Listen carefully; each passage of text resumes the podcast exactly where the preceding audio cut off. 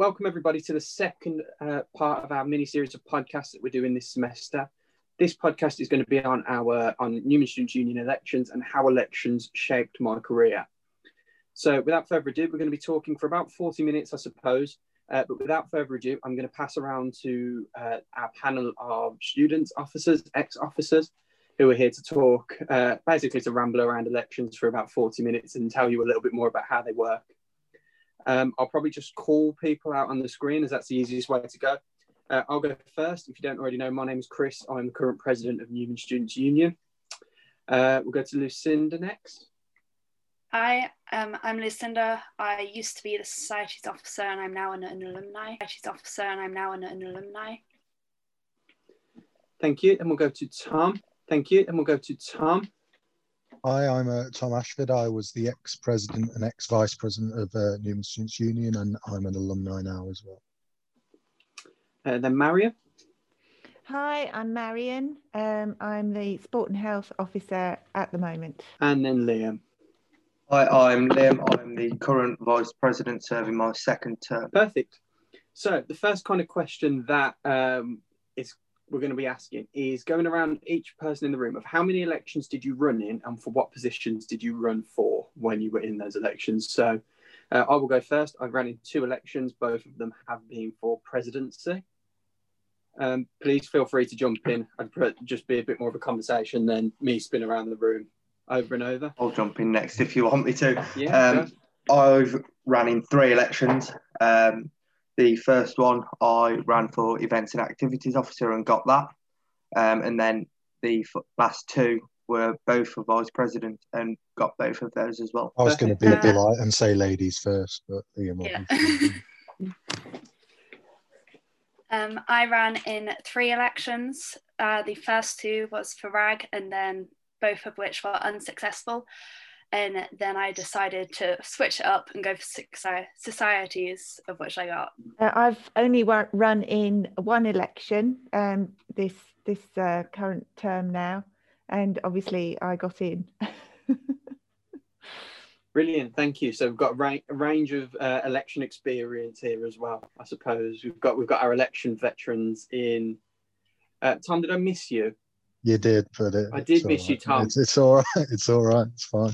Uh, very busy guy. It's understandable. No, I uh, I ran in two elections. Technically, I ran in three because years before even you guys got there, we used to have to do an election to get in as a captain, as opposed to the interview thing now. So I got in as vice captain there, and then ran for. So I was vice captain of I think Gaelic football, and then I was went for vice president and then for president. Okay, so I was that again a massive range of election experience here. Uh, we have our election our election veterans in Lucinda, Tom, and Liam as well, with three under their belt. So the next question, I suppose, is why did you run in elections? Why did you choose to run in your elections? Uh, again, I will open to the floor. Who wants to to talk about why they ran first? Well, I'll, I'll jump in there. Um, I guess and say I literally ran because. Um, the SU put an email out saying that they didn't have anybody to be a sport and health officer. And I literally ran for it because of that is the only reason I ran for it because I thought I might be able to help students. I'd been um, student rep the year before and I liked doing that. So I thought it might be fun to be on, on the exec. I had absolutely no pre experience of the SU at all. Brilliant. Thank you, Marion. Uh, I think I was in a similar boat in my first election. Tom may remember quite fondly that pretty much the basis for me running was that I was I was upset with my academic experience in my third year, um, and particularly and from that that kind of built the basis of me running for presidency. I think for my second election, it was more I felt like there was work to be done and there was work that I could achieve, um, and that was really the the motivation that there was still an impact I could make on the SU that I wanted to continue to make? For me, I think in my first election going for sport and health, uh, not sport and health officer, I'm not sporty at all, um, for events and activities officer, I think it was a bit of people getting in my ear, maybe. Um, I think it's one of those where, because I was the social sec of the football team at the time, um, I knew that I could plan events. So I was like, eh, what harm can it do to do it for the whole uni instead of just the sporting engaged students or the drinking students? So I've got into that, and then I ran for um, vice president. Again, I think a little bit was from when I first got elected. I was like, this is something I want to do, and then obviously other people telling me to run for it, so I went for it, and then for the third time, it was actually I've still got work to do, and I don't want to leave it undone. Um, if I'd have left it half done, then it's a little bit of a kick in the teeth to say the least. If it wouldn't have got done, so I've continued that this year. Um, I want, sorry, um, I wanted to run elections because I'd always been a part of the SU really. Um, so into my second week of being a fresher, I was elected the treasurer of the previous singing society, um, and from then on, I've held various roles, and I kind of just wanted to be a part of the bigger part of the SU. Um, with me, mine mine was quite weird. I was never heavily involved with the SU, but I was at all the events and knew everyone on them. So I was never a course rep. I was never a, a part time officer. I wasn't anything like that. But I knew I used to go into the office and speak to them. But I was never, I'd say, one of these people who was really into student politics and really into change. I think towards the end of my studies, I, I had some issues. So uh, but to say that's why I got in isn't because I went for vice president first, and my main goal was to make Newman more on the map. I was more interested in the fact that I thought had so much potential, but not not everyone was going to events, not just the drinking events, but I, I it, it seemed to me there wasn't a community. So I was like, oh well, I've done events for the football team. I, I, I'll I'll see if I can do this. And amazingly, I had no interested interest in the academic part, but during VP when I was vice president, I um I got really into the academic part and did a plagiarism campaign and used to go and sit on validations and boards and uh, mi- uh not boards, get my words mixed It's, up. The, uh, yeah, and and stuff like that, and really got into it, and that's why then I ran for president. So actually, running for president was more about the complete welfare of everyone as opposed to one little sector. I thought I did with my vice president. Obviously, when I was vice president, it that little sector expanded and I did more than just events and going into academia. So yeah. Brilliant, thank you. And our third question, this one goes out just to Tom and Lucinda. What have you both gone on to do since your terms in office ended? Ladies first. Um, so obviously, I finished my degree uh, in maths, and then I'm currently working uh, with this company called Milos Publishing, where I'm a data consultant, and I look at Excel documents all day. So a little bit different than the SU. Uh, it's a bit of a Hotel California for me. I'm still at Newman. So um, it's, um, yeah, I now work in the quality office. So being president, I had to work a lot with policy and ensuring stuff like that and ensuring, learned loads about CMA and the OFS, which was quite new when I was in as president. So that really helped me being in the SU to acquire this job now. So I'm still at Newman. Obviously, I'm not as visible, nowhere near as much as I am now. We're in an office that isn't connected to the rest of the building for starters. But um, yeah, no, uh, that's where I am now. So I work with like CMA, so making sure we're doing everything properly and basically it goes on. But that that's the gist of what I do.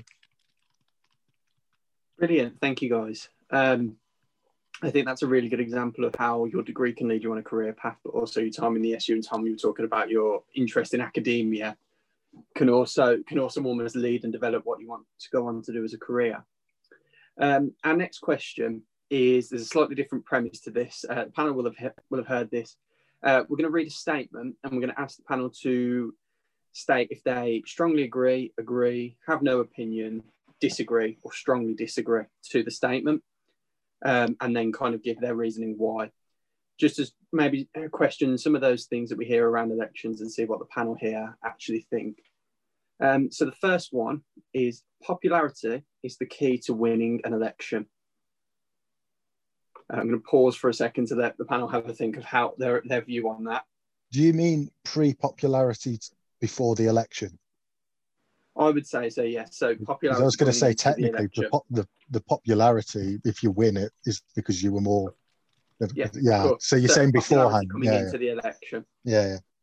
Being a known name, um, please feel free if anyone has has got an idea of where they feel they, they stand on this. Please jump in. Um, I don't want to be the first one to answer a lot of the questions. Um, I, you're you're a bit in the middle because if you're, especially if you're running for a sub position, so one of the full time ones, if you're heavily known to do SU stuff and heavily known to make a change, of course it's going to benefit you. That that that that's not just it being unfair. That, that that's life, but no, because there's been people who have gone in who have been very popular and not won because the whole point of an election is you go out and get votes. So in that week, as you know, Chris, and you, everyone in this um, group knows, you, you're talking to everyone, and actually, regardless of whether someone thinks, "Oh, I think that'd be all right," if you actually talk to them and go, "This is what I want to do. This is how it is," then they might then vote for you. So I think I think it can give you a step forward, but I don't think it's a guarantee. I think there's people in the past who have turned around and gone, oh, they only got it because they were more popular. And this is going back years before and anyone in this group was here, where people have gone, oh, they got it because they were popular. And actually, the person who didn't get it didn't do any campaigning or the campaigning wasn't up to scratch and then it's a very it's easy to scapegoat someone who's popular but actually it, it comes down to what you do in that week I think I would. Thank you. uh, Go on then. I think I would have to agree with Tom on some of that. I think it would never hurt if you're quite well known. Um, however, I don't think it is all about popularity. I think, um, as Tom's already said, like it comes down to manifesto points. You can be the most popular person around campus, but if you've got nothing to help students or pledge what you want to do for, for students to make their student experience better, why would you think that you'd get elected just because you know? And I think it comes down to the manifestos itself and how you campaign during that week. I think if you campaign um, solidly um, all week, you're more likely to speak to more people, reach more students, and get your points across. That's how the voting helps you to win a campaign. Lucinda, Marion, is there anything you wanted to comment? Um, well, Go for it. yeah, sorry. Um, I don't, it's difficult to say because I don't know which students vote and which students don't vote. So I don't know if the ones that that know me better are the ones that voted for me, or if they just um, looked at you know what I'd written and the videos that I did and voted on that. It's it's difficult to say. I was very ambivalent about getting in or not getting in um, because I had um, I, I, just noticed there was a need and I thought I could do something in that need, but I was I was quite happy to not do it, if you know what I mean. Mm-hmm. Um, so I don't I don't think my popularity had anything to do with whether people voted for me or not. Um, I belong to perhaps a slightly different demographic from the normal SU people because I've never lived on campus. Um, I I wouldn't tend. I don't even. I, I've never belonged to a sporting team at Newman, and um, uh, um, I've never gone to a drinking event at Newman. So um, my popularity amongst the people that do those kind of things is neither here nor there, as far as I can tell. So I think I was literally voted on on what I showed of myself in the campaign. Lucy, did you want to comment anything? I have nothing else to add if I'm honest. All my That- points that's okay. been taken. That's okay. I, just, I I was going to say, I just want everyone to have the opportunity. I think, Yeah, yeah, I would really echo what Tom said. Um, Yeah. And Tom actually kind of made reference to exactly what I was going to say.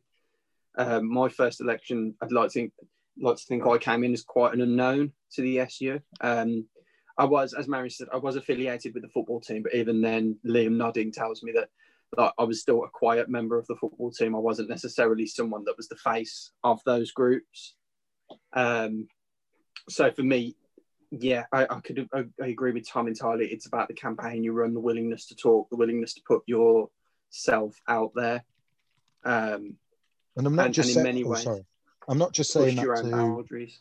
Sorry, Yeah. I'm not. Ju- I'm not just saying that because obviously it encourages people to run in them, which I think I think it's very beneficial to be an officer.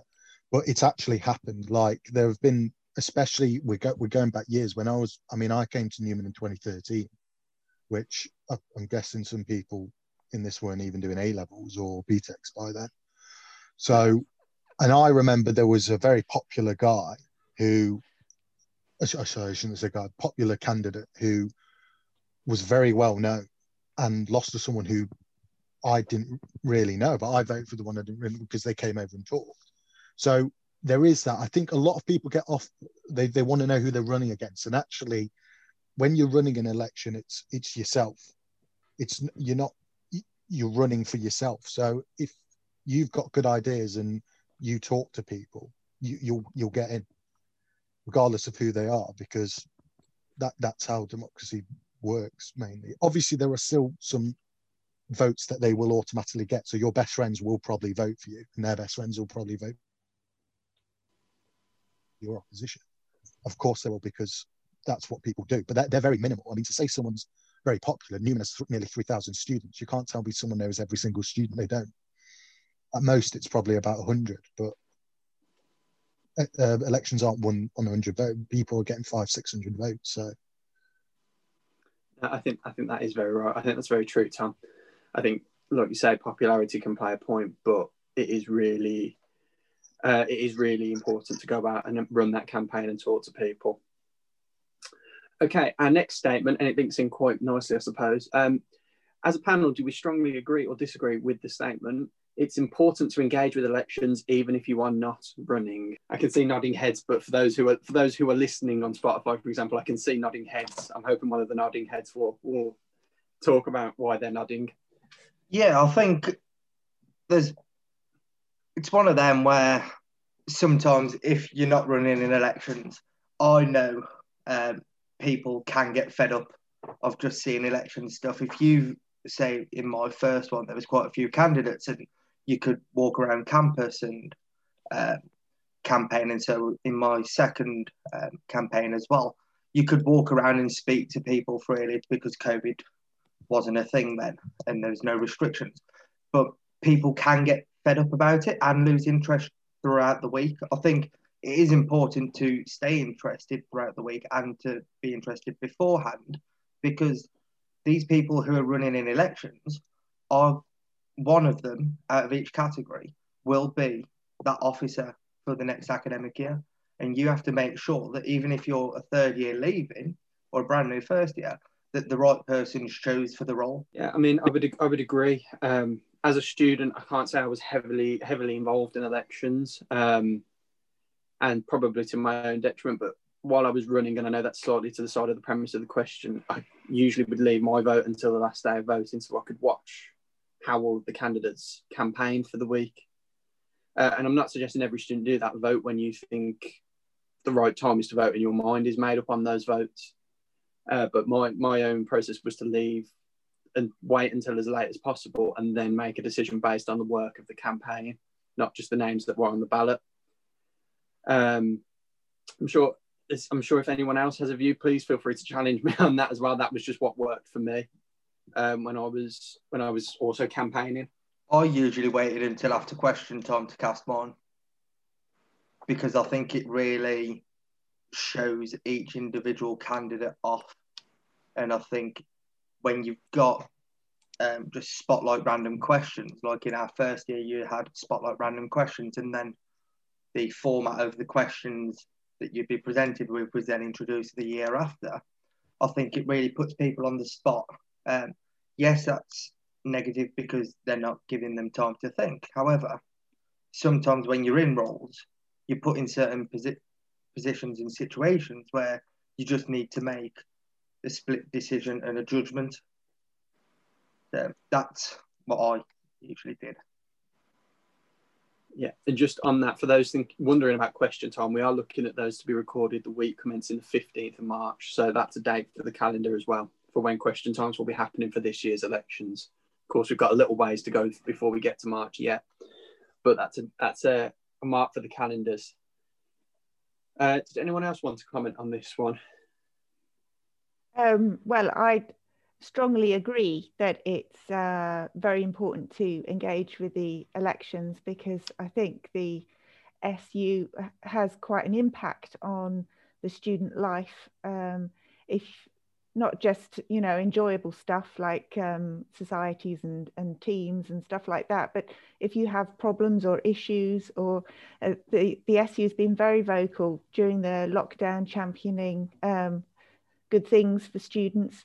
Um, and I think, you know, this, this is how people get into the exec. Basically, they get voted in. So the best thing to do is be involved in the elections so that the best people or the people that you think will be uh, the best can get onto uh, the committee and do the things that will help you in your studies. I mean, I think I'd have to agree with the statement, to be honest. Um, it's just really important to get involved, whether you're running or not running.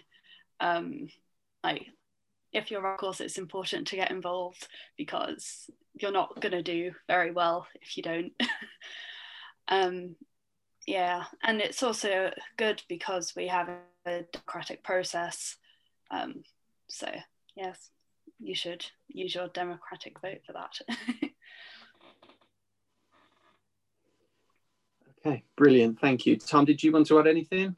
Yeah, I mean, I, I think you've got to agree with it. I think it one of the biggest it'll be interesting for you and uh, obviously Lucinda can probably relate to this as well, but I think it'll be interesting for you officer who are now currently in the role that one of the worst feelings as an officer is when you get to the end of it and someone goes, Oh, I wish I engaged sooner or oh I wish I did this or I had no idea that did that. And actually, as much as you and rightfully so, should find, uh, hold SUs to account. If someone's reached out to you and you haven't engaged, that that's also on the student as well as the officer who hasn't engaged them. Uh, it's very easy to point fingers, and I think it, it's bad because you sit there and you go, "Well, why has this happened?" Well, you, they've been elected in. You had every right mm. not to elect them in or elect them in.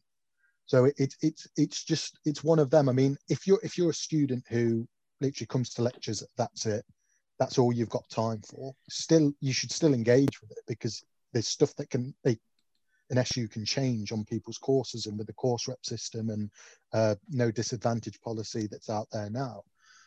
But it, it, doesn't, I think there's a massive, like, I want to say stigma, but I don't think that's the right word, around the word engagement means you're in the office every day and you're at every event and you're commenting on social media and it, it's not engaged as you know what's happening you know what you can go there for help i think is a is a massive thing with it. Brilliant thank you. Okay so our sixth uh, question and our third statement is being an officer has led me in a, a different career direction. How do we how do we we think on that? Uh, i'm more than happy to go strongly agree I finished my degree with, and I am going into sports psychology. Um, and now, two years later, I'm looking at policy, democracy, and governance in SUs. Um, so I think I've, I think I've I've drifted off that first path a little bit. Um, so I think I, I, would strongly agree, being, being that the SU has had a big impact on my own career aspirations. I would have to agree as well. Like when I first come to Newman, my career aspects were to become a PE teacher, and then I started creating events, and I was like, actually, do I become a teacher and deal with children, or do I do what I'm good at and plan events? And and I think in terms of the VP role, like the way that it is now, I don't think it's just um, the events aspect of it. I think there's more to it than that. Like this year, I've especially brought the focus on accessibility and inclusion and diversity.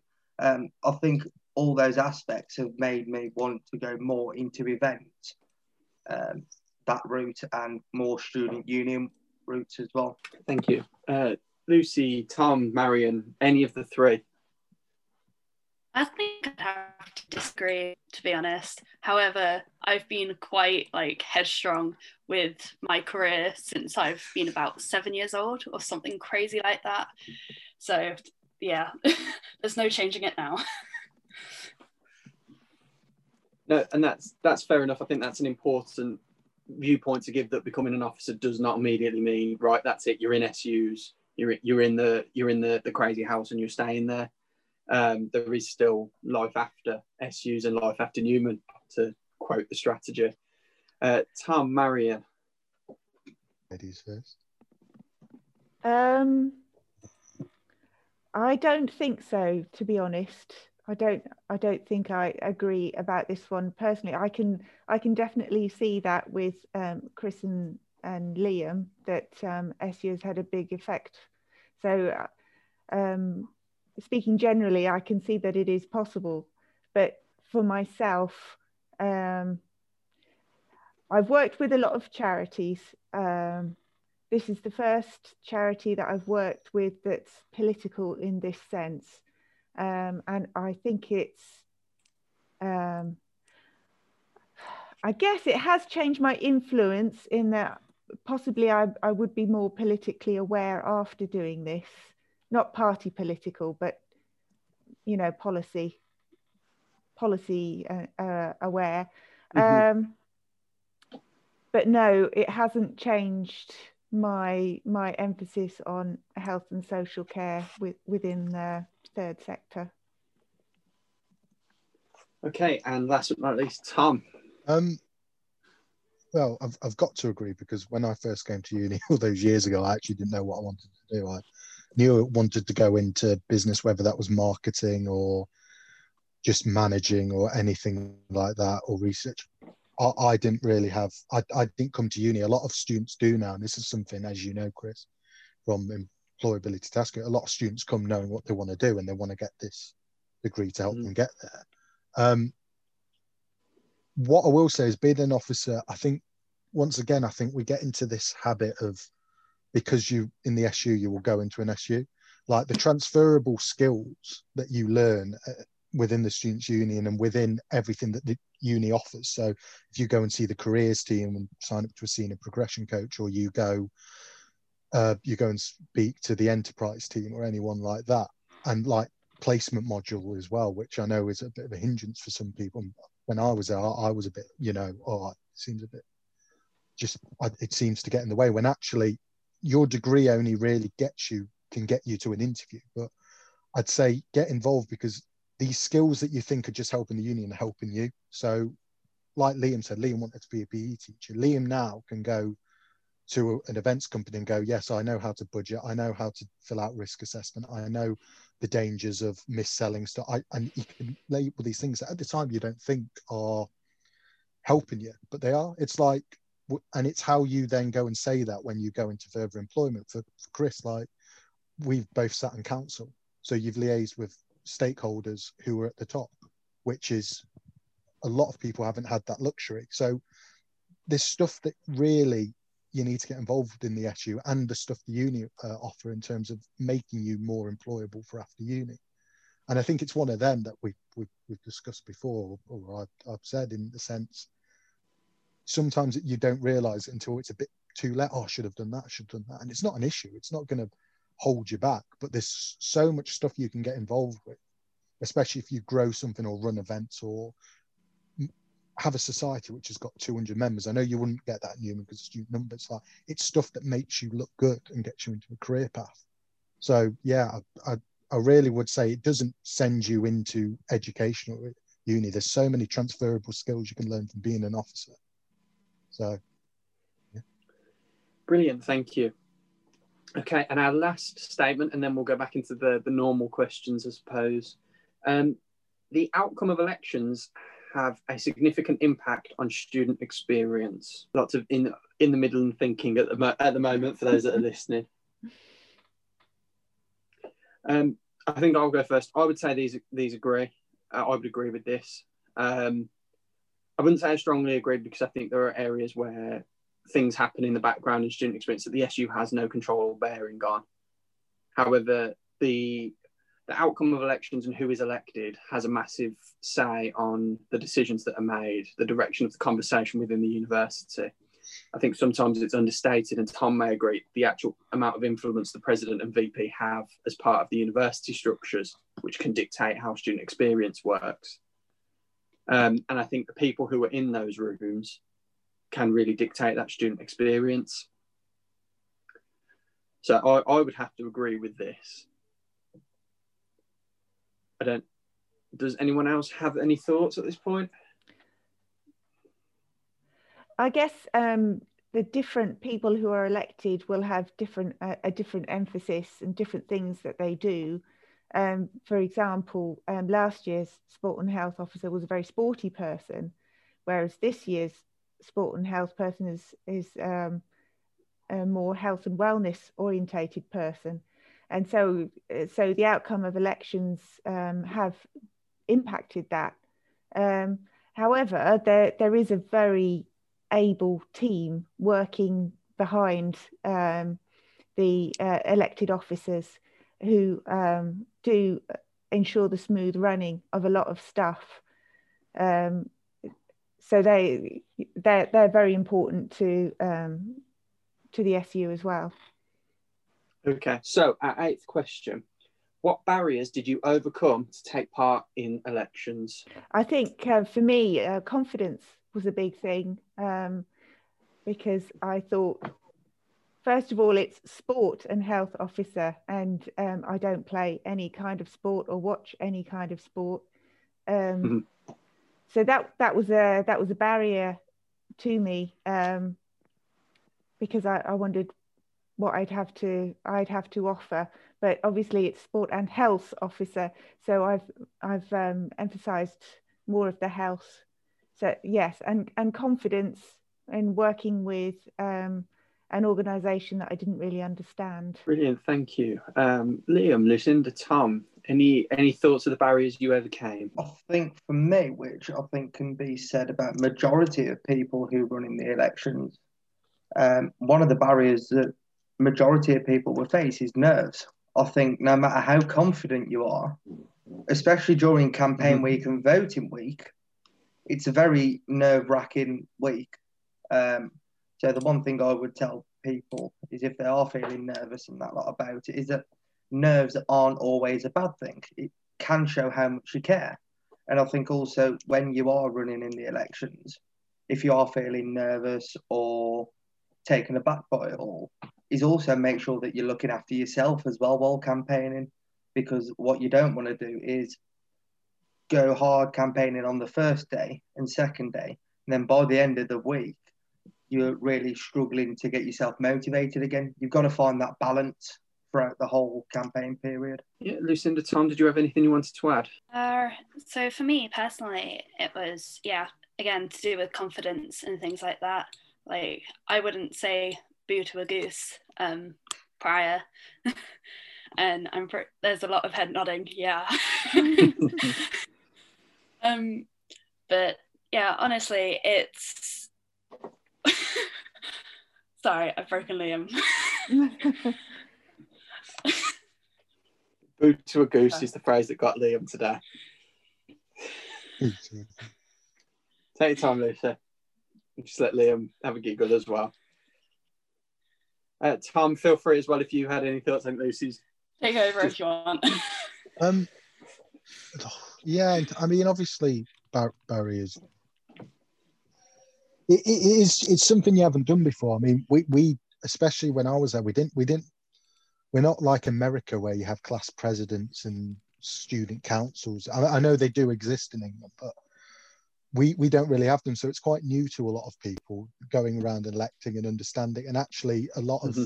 we don't we don't actually learn a lot about politics in primary i know some schools do but I, I didn't we didn't have it at secondary school yeah you learn about a part of it in history and stuff but so i think it's a very new thing and you get in and it, it does feel weird when you do it because you're you're doing what mps do and you're like oh wow this is this is this is a bit weird and a bit nerve wracking. And I, I, think you get used to it. I think after the first day and you're more comfortable talking to people, uh, I think mm-hmm. it's fine. But yeah, I mean, not many people, you know, will just talk to anyone. It, it is something that few people have, but it's something you learn.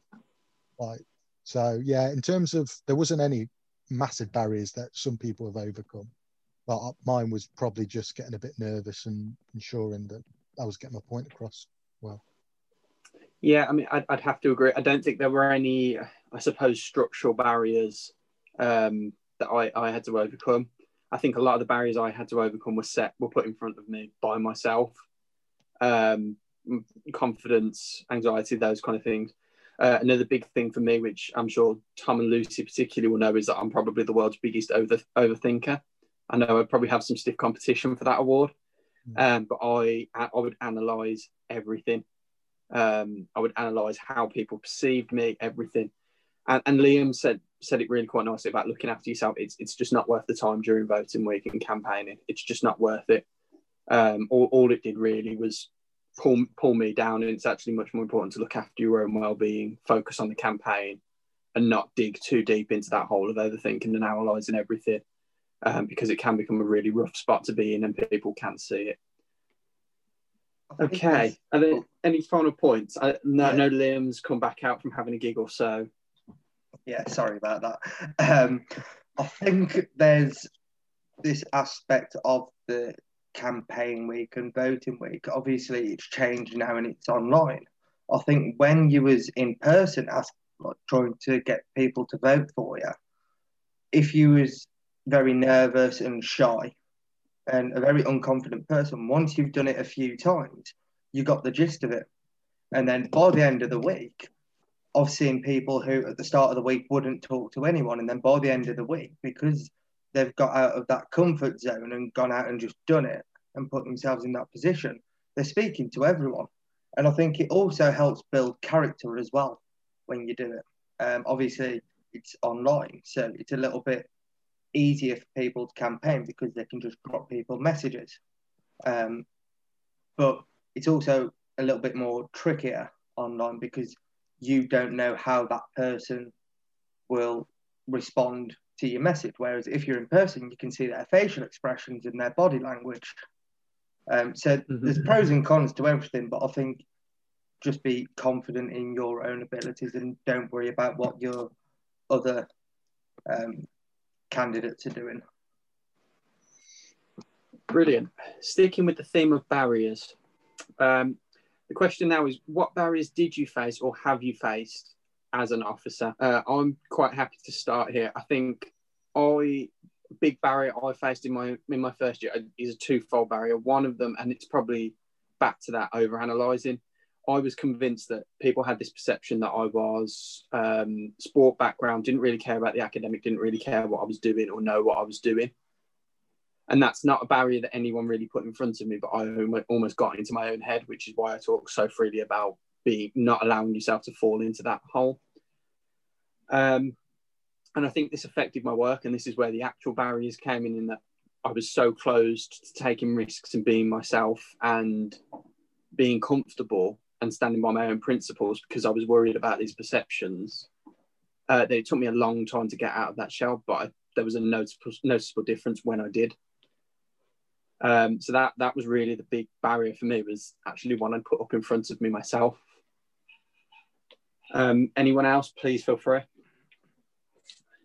I mean, for me, person, for me personally, I'm saying that a lot. Um, however, for me, I think again, following on from confidence and things like that, from my time. I mean, I still remember on my first like welcome talk and things like that, Chris had to take me to a separate room to go through it. And I think we went through it about 10 times or something crazy like that because I just couldn't do it. And then obviously developing into um and my first training session, like to deliver to societies, um, I almost threw up in front of pretty much everyone which was very embarrassing. However, um, at the end, I helped Marie take over bystander training. So, yeah, it's like quite a large barrier. Tom, I'm, I'm just going around the screen at this point. Um, barriers. There's quite a few that are quite generic. That I think, and it's something you and I am talking about doing this for yourself and making yourself more. I'm thinking of after you leave the union, after you leave uni, you want to get a job, but you do have to talk to people that you wouldn't have talked to before, and you have to know that there's different ways of talking to people, and there's different etiquettes, I'd say, especially with meetings and stuff that you probably didn't know. And that's not sounding condescending to people who, who haven't done it. It's, it's not that at all. But I think there's a few barriers that you have to talk about stuff that you never thought you'd have to talk about. So uh, for me, we we did a, a free periods campaign. Um, like and Brianna, who was the VP at the time, really really pushed that and really did well with that. Well, I mean, I'm not saying I was uncomfortable with it, but it was a bit, oh, I have to talk about this, which is something I never thought I'd have to have to talk about. And, it, and it's stuff like that. There's and, and that's where it's really useful to be an officer because it gives you that skill set that you can talk down and not just stuff like that, but like uh, conflict resolution and, and stuff like this. So it's stuff that really, I wouldn't say there was any hmm. barriers for me as such, but it was stuff like, oh, I, I didn't think I'd have to talk about this when I was playing football at uni or on my course. But you, you do. And I, th- I wouldn't say it's a barrier, it's more of a learning opportunity, but it's definitely, you have to learn how to talk to people and what people have gone through. And, every, and the thing is, it's people, everyone's different. So I don't reckon that's a barrier. I reckon that's probably, like I said, a learning opportunity. But yeah, it, it can be tricky sometimes. Marion? I guess the, the biggest barrier that we've faced this year is lockdown. I think we must be the first SU executive committee who've never met each other. You know, I've met some individuals um, in person, um, but I've never met some of the other executive members, and we've never all been together in a room. And that's, I think that is a that's a huge barrier, and it it um, it has taken us quite some time to work that out as a team. But as a team, we are working it out and um, so so barriers you know they they are difficulties but in working them out you get stronger obviously. Thank you marion. That's that's a really good point.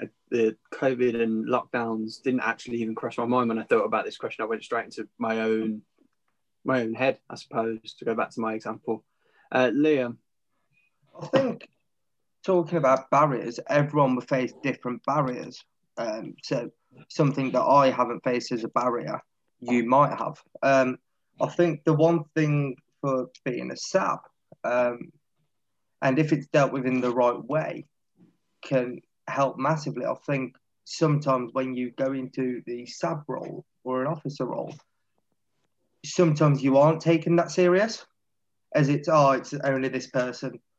Um, whereas actually you're in an elected role, you're then officially a leader.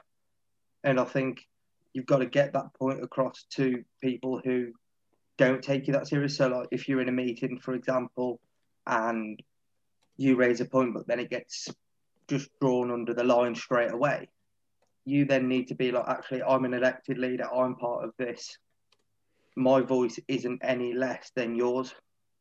Um, so I think that's the one barrier there. And obviously, as Marion and you said, is this year especially is COVID. I think that's the biggest barrier that every single person has faced, whether you're an officer or not. Definitely, COVID is the biggest barrier. I think that's the one barrier there.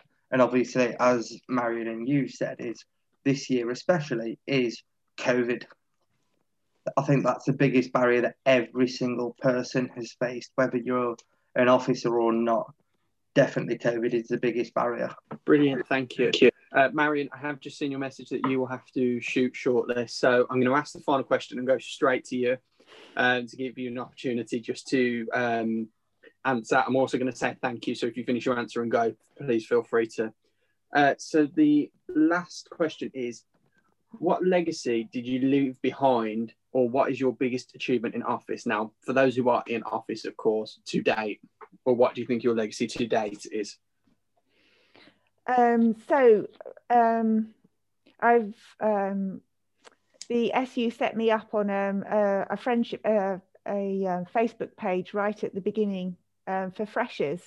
Um, it was how we were going to do freshers virtually, and I've just carried it on. Basically, it's called Healthy Lifestyle Friends, and it's now just a forum for people putting up their various wellness tips and ideas, and just a place to get encouragement. Um, um, so that's that's continuing on, um, and I've been posting on that um, for pretty much the whole year so far, and I'll continue until until the end of the year. So I hope that's a bit of a legacy. I hope people have been helped through that.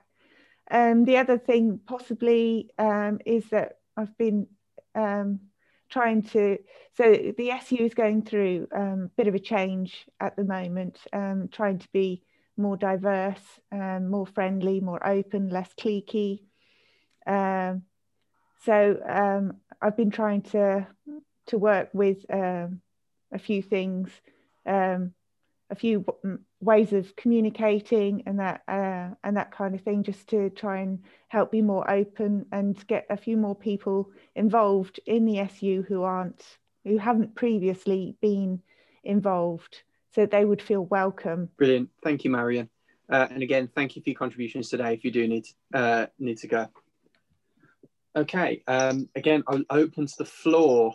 Um, I suppose Lucinda, Tom, for you guys, it's I suppose legacy or biggest achievement. Me and Liam will be still today because I think there's still a little bit of time left. Liam will be still today because I think there's still a little bit of time left. I think uh, I've got numerous different ones.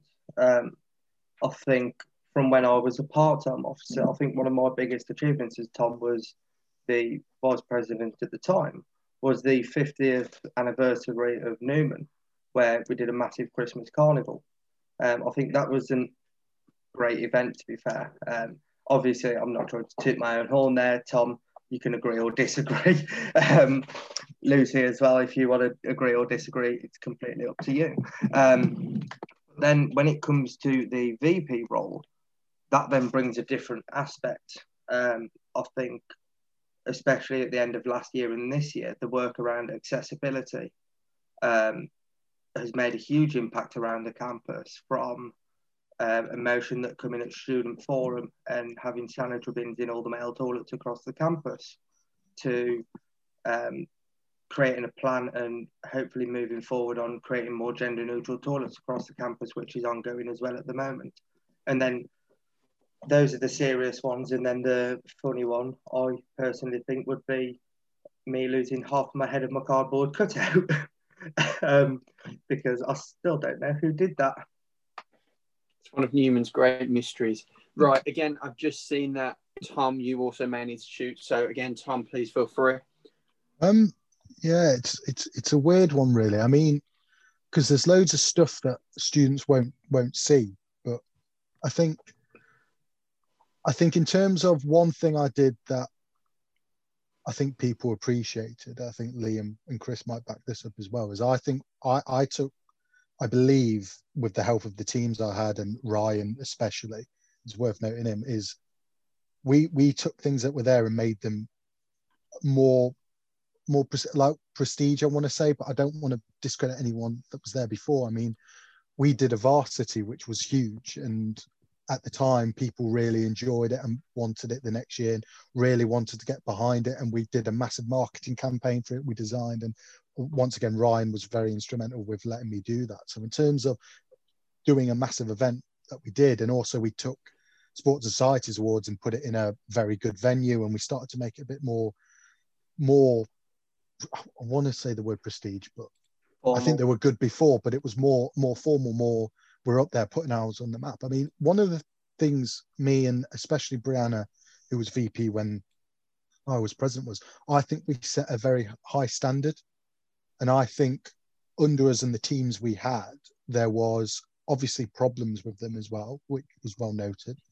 But I think we did stuff and talked to the university in ways not not horribly, but we had a very good very good working relationship with mm-hmm. the uni in the sense of we could go and say no we think that's wrong and we're not going to allow that as opposed to stuff like that and i think it set a standard this year uh, for people, uh, well, the year after, for people to go forward and go, actually, no, that's not right. And I thought we educated quite a lot of people on stuff, and that's good and bad stuff. So not just, oh, you need to stand up and do this, but we we we didn't have a problem with saying telling people they were wrong, which was something that's quite uncommon.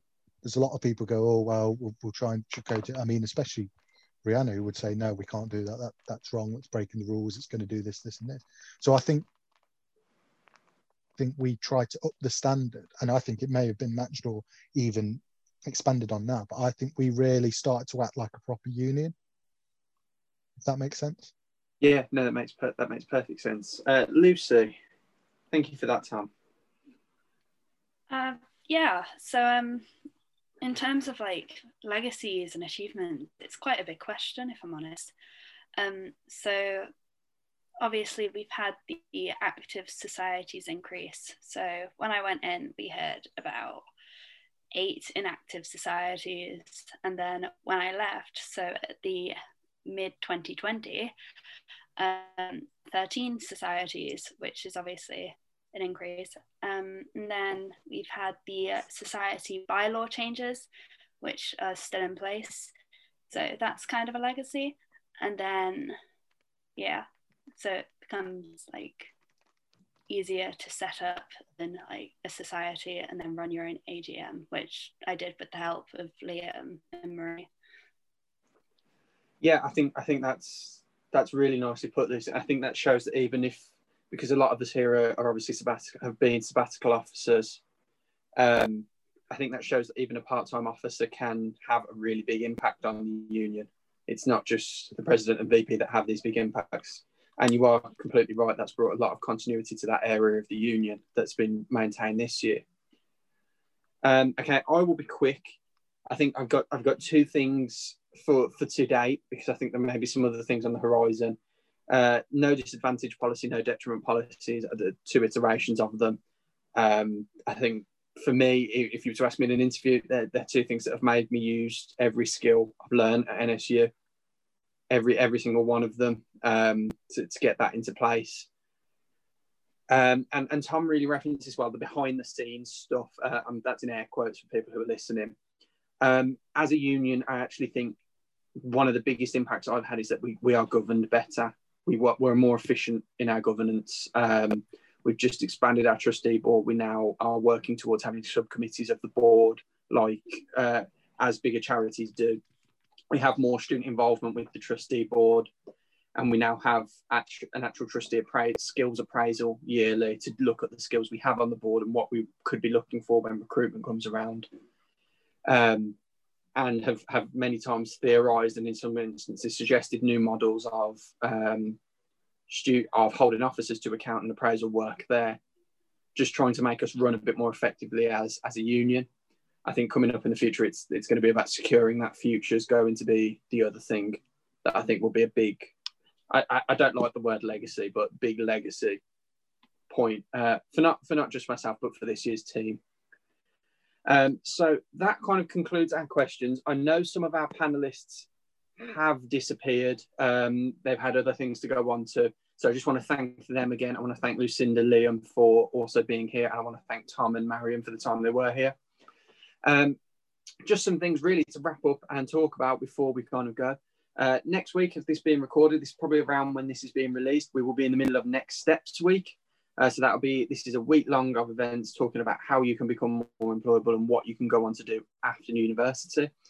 After that, we have Get Up and Go Week, which is a week full of events again about getting back involved in university, getting involved with us as a union, just finding your way around the place again because it has been a tough year so far. The next thing, talking about the big subject that we've been talking about, is our elections will close on the 26th of February. So that will be a nominations. That's the last day for you to get your nomination in. We then have University Mental Health Day, which is on the 4th of March. So we'll be running some events around uh, your own mental health and mental health and well-being. Uh, AGM is on the 23rd of March. That is a bit. That is a big thing for every student to attend. That's a big annual meeting for every student to attend. I've said that twice. Um, and that is where you can hold your officers to account, sign off the accounts, uh, and really question us on what we've been doing this year. And then the last and final big thing to bring up is that voting for elections will open on the 22nd of March. I know that's a long way away and we don't even know the candidates yet, but it's one for the diary. 22nd of March is when those the voting opens. And the voting will close on the 26th of March. And on the evening, the event, the uh, results will be given in a what I'm presuming will be a Zoom, a Zoom call. I can't see us being able to do anything else by March, but that will be the results will be given there, and then the uh, I suppose the handover period will start. Um, but thank you everyone for listening into this. Um, I'll say again, thank you to Lucinda, Liam, Tom, and Marion for taking part. Uh, if you do have any questions about elections, please go to our website and have a look at the elections page or get in touch with myself or Liam. You can get us uh, via Facebook or via the website or on our emails. Uh, mine is su-president at newman.ac.uk and Liam's is su-vice-president at newman and the rest of it. Um, other than that, thank you for listening.